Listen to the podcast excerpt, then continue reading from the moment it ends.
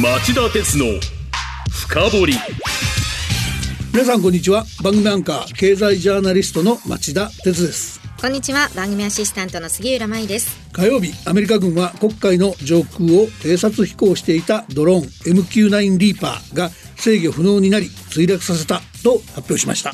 制御不能になった理由はロシア軍のスフォイ27戦闘機2機によって複数回燃料を浴びせられたり進路を妨害されたりした上最後は衝突してプロペラを損傷したためだということです。アメリカはこれまでウクライナの戦争への関与をウクライナに対する軍事支援にとどめています。国会には自国の艦隊を派遣しておらずアメリカ本土から操作するドローンによる偵察活動などに限定してきたというんです。これに対しロシアのプーチン大統領の側近はドローンが飛行していたこと自体がアメリカの直接的な軍事的関与を示す証拠だと批判しています。えー、もう一つウクライナの戦争をめぐっては昨日新たな動きがありました。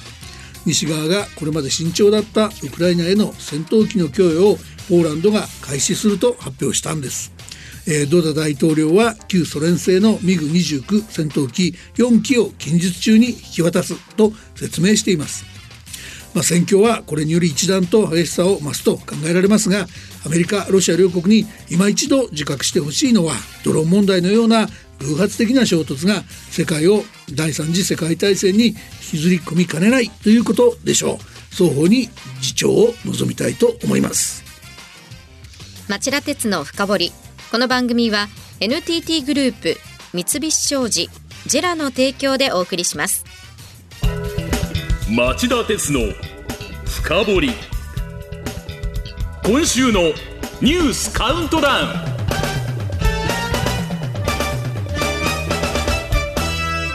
はい、えー、番組前半はニュースカウントダウンのコーナーです。5位のニュースから始めましょう。5%前後の成長達成は容易でない中国の李強首相が月曜日の全人代閉幕後初めての記者会見で経済運営の難しさを認める。李強首相は北京の人民大会堂で首相として初の記者会見に臨み時折笑みを浮かべながら記者からの質問に応じたものの話が経済情勢に及ぶと表情をこわばらせ成長率目標の達成は容易でない。さらなる努力が必要だと答えたということです。えー、中国は去年成長率 GDP の伸びが一昨年に比べて3%という、えー、3%増という歴史的な低水準に落ち込みました、は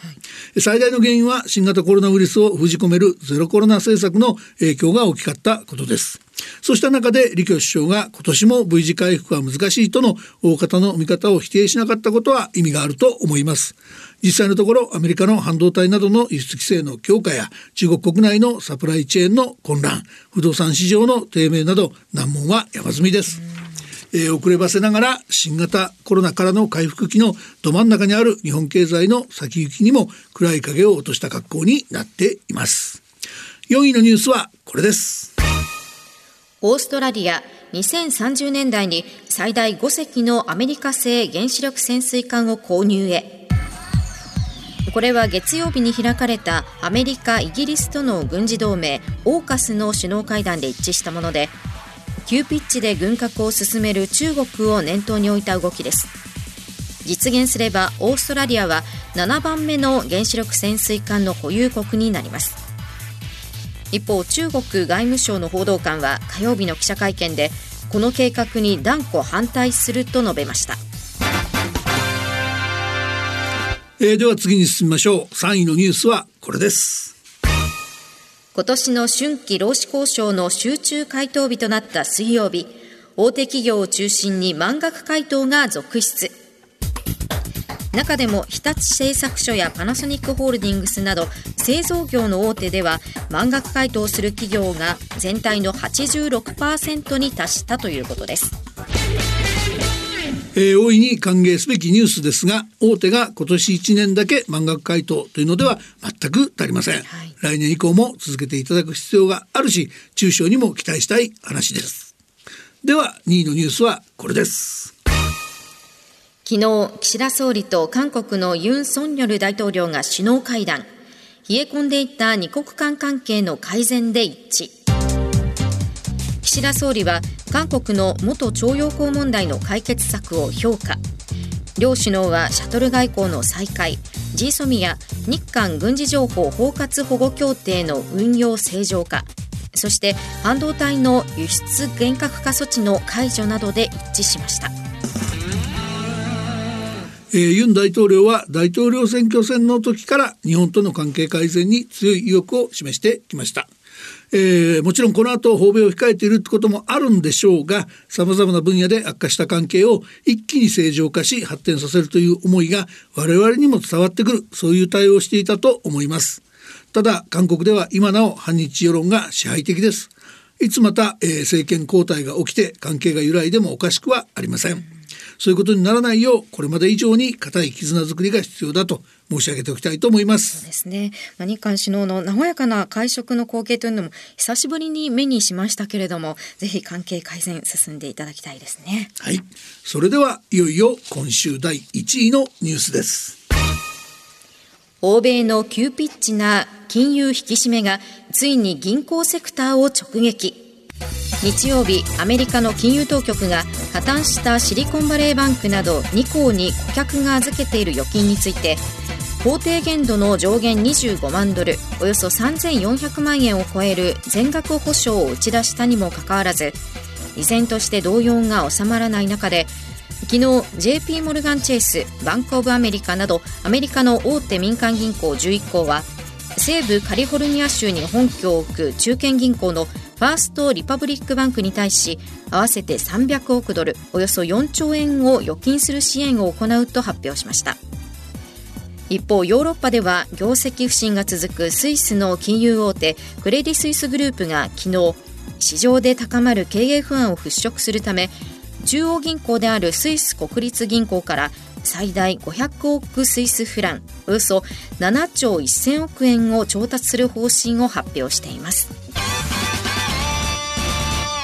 やはりこのニュース私も関心を持ってたんですけれども、うん、今回の一連の銀行の危機というのはどれぐらい深刻だと考えればいいんでしょうか？まあかなり深刻だと思いますけど、はあ、あの当局による具体的な調査始まったばっかりなので、うん、その程度って言われるとまだ不明なんですよね。ただアメリカの FRB 連邦準備理事会の昨日の発表によるとおとついの時点でアメリカの銀行の FB FRB からの資金借入額が1528億ドル、まあ、およそ20兆円と1週間前に比べて33倍に急増してるんです。でこの水準ってこれまで最高だったリーマン危機直後のリーマンショック直後の2008年10月末の1100飛び7億ドルの1.5倍に相当します。つまり、えー、危機の連鎖を防ぐために当局はすでにあの金融危機の1.5倍の資金を投じたということですから、当局も相当の期間を持っていることは間違いないですよね。ですよね。じゃかなり深刻でその危機を防ぐために躍起になっているということですか？そう解釈していいと思います。えー、でまあその危機の防止っていう観点から見るとバイデン大統領が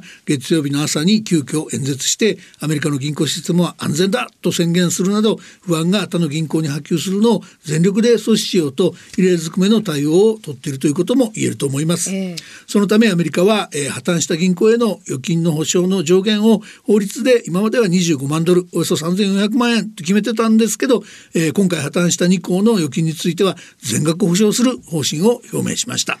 またその一方で、えー、この全額保証の財源ですけど、えー、これはまあ当面ですけども国民の税金じゃなくて FDIC 連邦預金保険公社の預金保険基金だということも強調してます。はい、加えて、まあ、経営者は当然クビにするし投資家の損失も補填しないと言って、まあ、預金者の手厚い方とは一線を画してますよね。この辺りも税金を使った経営者への実情の救済策が批判を浴びたリーマンショックの経験をしっかり踏まえているということが言えるんじゃないでしょうか。はい、ただですね、えー、シリコンバレーバンクの預金は IT 企業のものが多くてこれはきちんと保証しないと IT 企業の従業員が給料をもらえず路頭に迷い消費全体を低迷させかねないっていうんで、えー、やらざるを得なかったんだっていうことも言われています。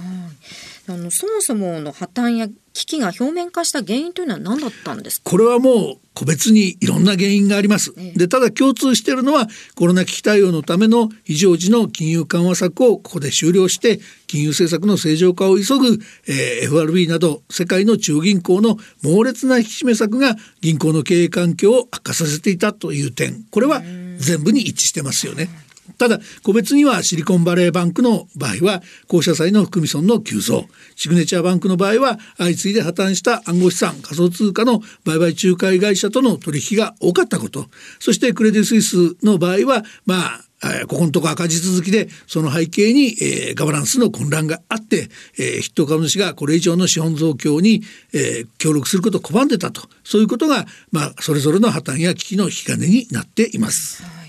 では今後のポイントはどういったことになりますか？あのもちろんまずは、えー、原価の金融危機の連鎖を完全に食い止めることが、えー、一番大事ですよね、はい、まあ、社会的な銀行と銀行システムに対する不安を払拭していく必要があります。でその次に待ち構えてる大きな課題が、えー、金融政策の正常化のための引き締めを続けるのか否かっていう点になってきます。厳しいインフレが続いている中でインフレ退治のための引き締めの継続が絶対必要だっていう側面と景気や銀行システムへの影響を考えてここはちょっと手を緩めるべきじゃないかとか逆に元の緩和に戻ったりする舵を切ったりする必要があるんじゃないかっていう側面が全く相反する形で存在しているので FRB をはじめ各国の中央銀行は非常に難しい舵取りを迫られていると言えると思います。ちなみに昨日 ECB ヨーロッパ中央銀行は従来の方針通り0.5%の利上げをしました。まあ、この判断が正しかったのか今後も続けるのか様々な形で検証されたり議論されたりすることになるんじゃないでしょうか。そして気になるのが日本への影響ですがどうでしょうか？これについては鈴木俊一財務大臣兼金融担当大臣が火曜日の記者会見で現時点では今回の破綻が日本の金融システムの安定に重大な影響を及ぼす可能性は低いと述べています。はいとはいえ可能性が高ければそんなことは言わないでしょうから真相は藪の中とも言えますよね。でシリコンバレーバンク型の公社債の評価損拡大に苦しんでいる銀行が日本にあったとしても僕は不思議がないと思います。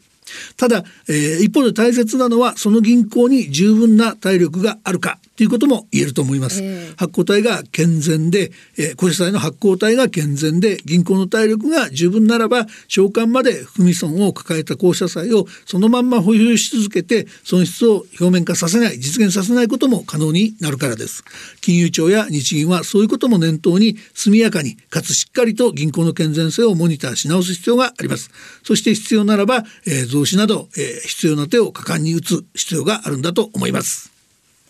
以上、町田さんが選んだ今週の1位から5位の政治経済ニュースでした。お知らせの後はニュース深掘り。今日は政府のグリーントランスフォーメーション政策を深掘ります。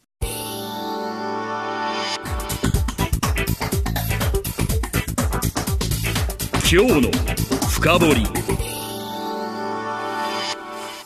はい、えー、さて今日のテーマは GX 推進法案脱炭素電源法案を検証するえー、岸田政権は先月2月28日 GX グリーントランスフォーメーション法案を閣議決定この法案は、えー、現在国会で審議中ですがいかにも聞こえのいい法案の名前とは裏腹にとんでもないものがちゃっかりと忍び込ませてあります。はい原発の60年を超える運転の延長の容認と原発の新設増設なんです。でここで思い出してほしいのは2011年に起きた福島第一原発事故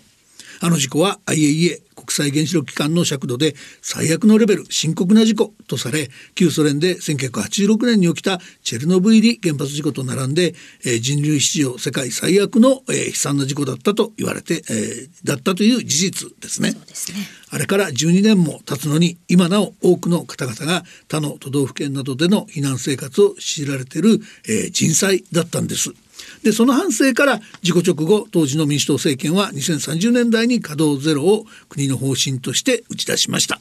安倍菅政権はこれを撤回したもののそれでも可能な限り削減すると、まあ、一定の節度を守っていました、うんはい、ところが岸田岸田政権はそれすら翻し、えー、運転開始から60年を超えた原発の稼働を認めるほかこれまでの国策になかった原発の新増設を推薦する推進するというんです。福島の事故の反省教訓というのが完全にないがしろにされている感じがします、でしょ、ねでしょ？でさらに言えば、えー岸田政権は国策を転換する最大の理由としてロシア軍のウクライナ侵攻に伴う国際エネルギー相場の高騰を上げて、電力の安定供給のために原発の重要性が高まったと強調しています。しかしこれほどバランスを欠く発想はないでしょうというのはウクライナ侵攻は原発の存在が安全保障上の重大なリスクになり得ることを浮き彫りにしているからです。えー岸田さんはヨーロッパ最大級の、えーサボリージャ原発が、えー核の盾になったり何度も電源を創設創出して大惨事になりかねない事態を招いていた事実にはそ知らぬ顔を決め込んでいるわけです。果たしてこの政策に合理性実効性はあるのか今日は専門家をお呼びして深掘りします。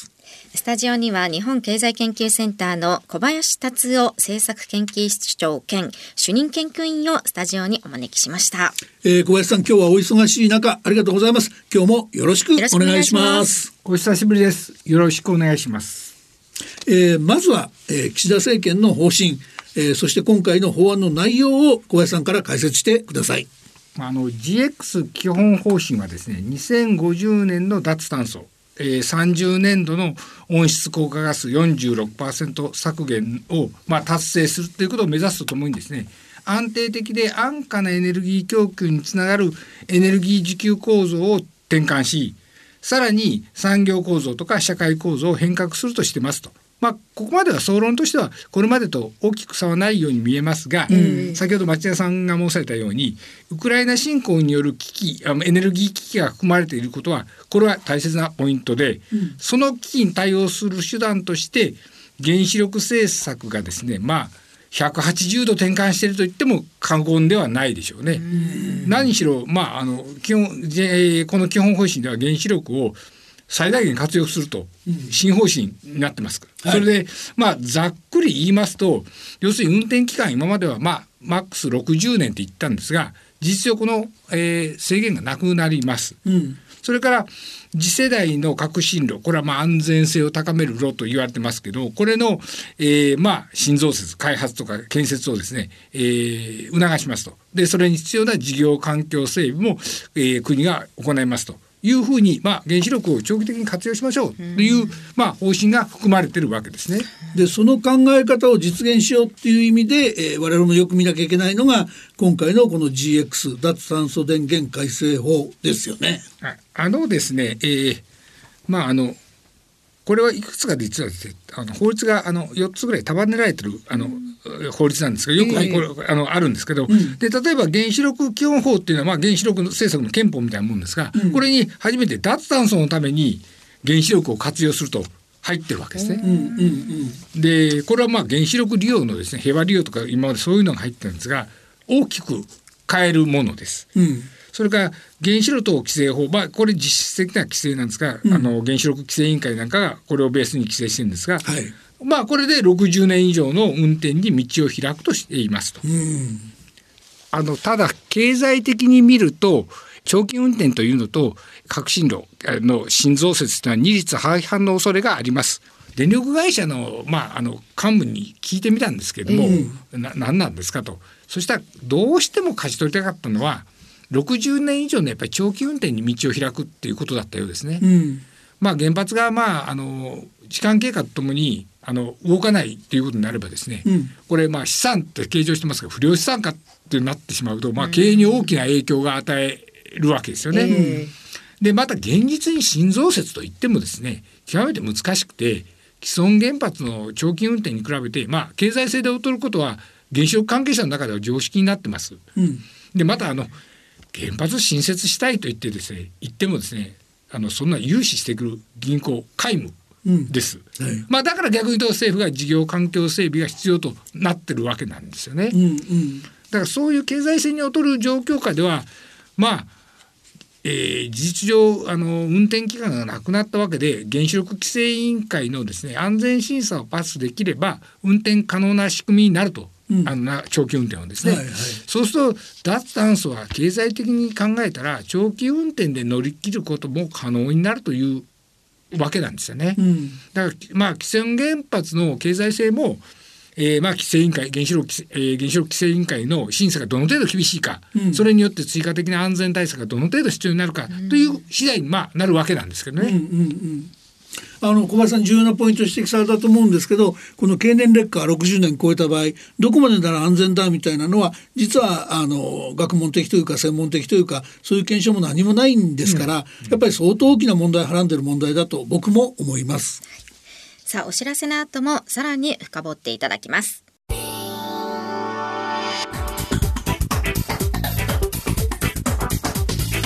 今日の深掘はい、えー、小林さん岸田政権はエネルギー高騰を言い訳に原子力政策を大転換したわけですけどこれ本当に妥当な判断ですかね？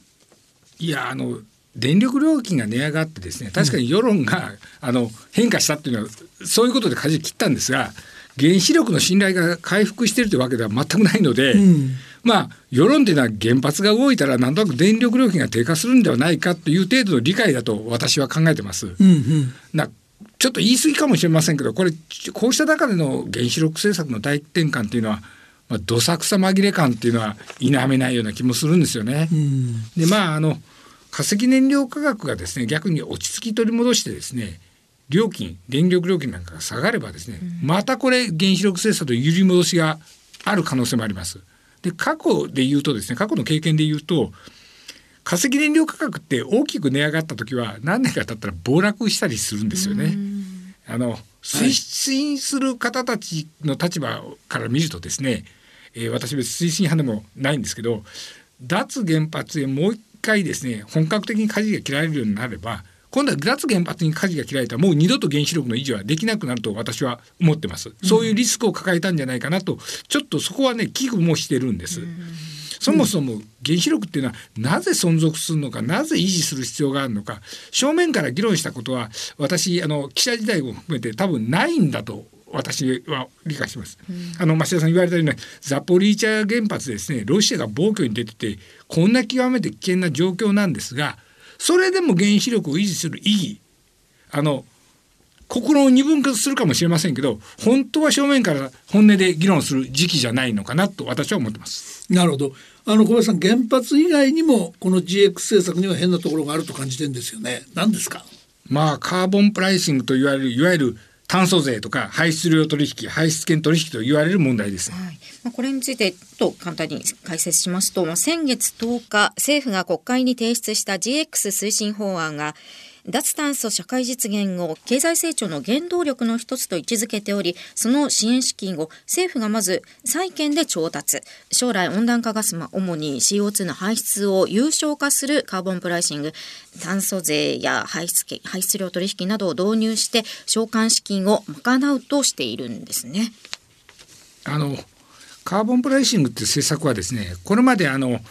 絶対反対。何があっても反対っていう経済会がですね受け入れたでまあ受け入れさせたと経産省の努力で言えばこれは正面から受け位置づけたことは評価してます。ただ導入時期もですね規模もまあ不十分とは言っていいんだと思います。まあ脱炭素へですね移行することを支援する GX 経済移行債はですねまあ今後10年で20兆発行してですねまあ脱炭素技術導入へのまあ補助とか研究開発支援に回すんでしょうけどで先ほどそのあの、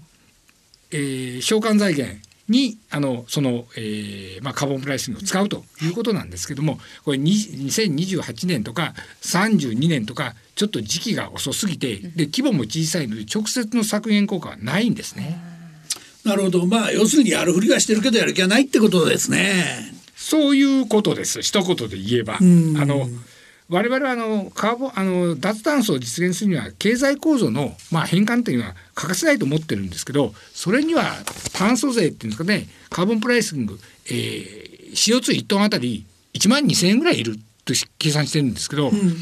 あの現実にあの経産省が入れようとするのは多分1,000円ぐらいだと思います。全然足りないんですな。そういうことです。うんあの国民負担をまあ懸念するんだったら今すぐできることは、はい、今のエネルギー税制を抜本的に変革すればいいんじゃないかなと私は思ってます。というのは、えー、4 5兆あるんですか？エネルギー税収って。それあの、えー、ガソリンぐらいにしかかかってなくて、えー、あとは全然石炭のかかってないんですよね。これ平坦にすればあの4 5千円ぐらいになるんですけども2枚あのそれであの全然国民負担増えずに1億トン CO2 は10%ぐらい減ると思います。なるほど。以上今日のニュース深掘りでした。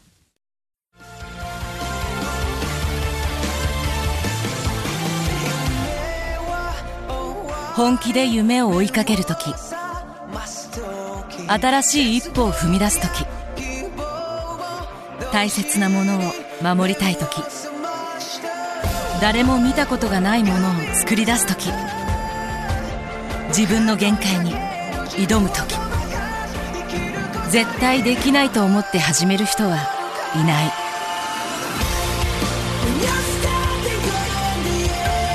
絶対なんて誰が決めた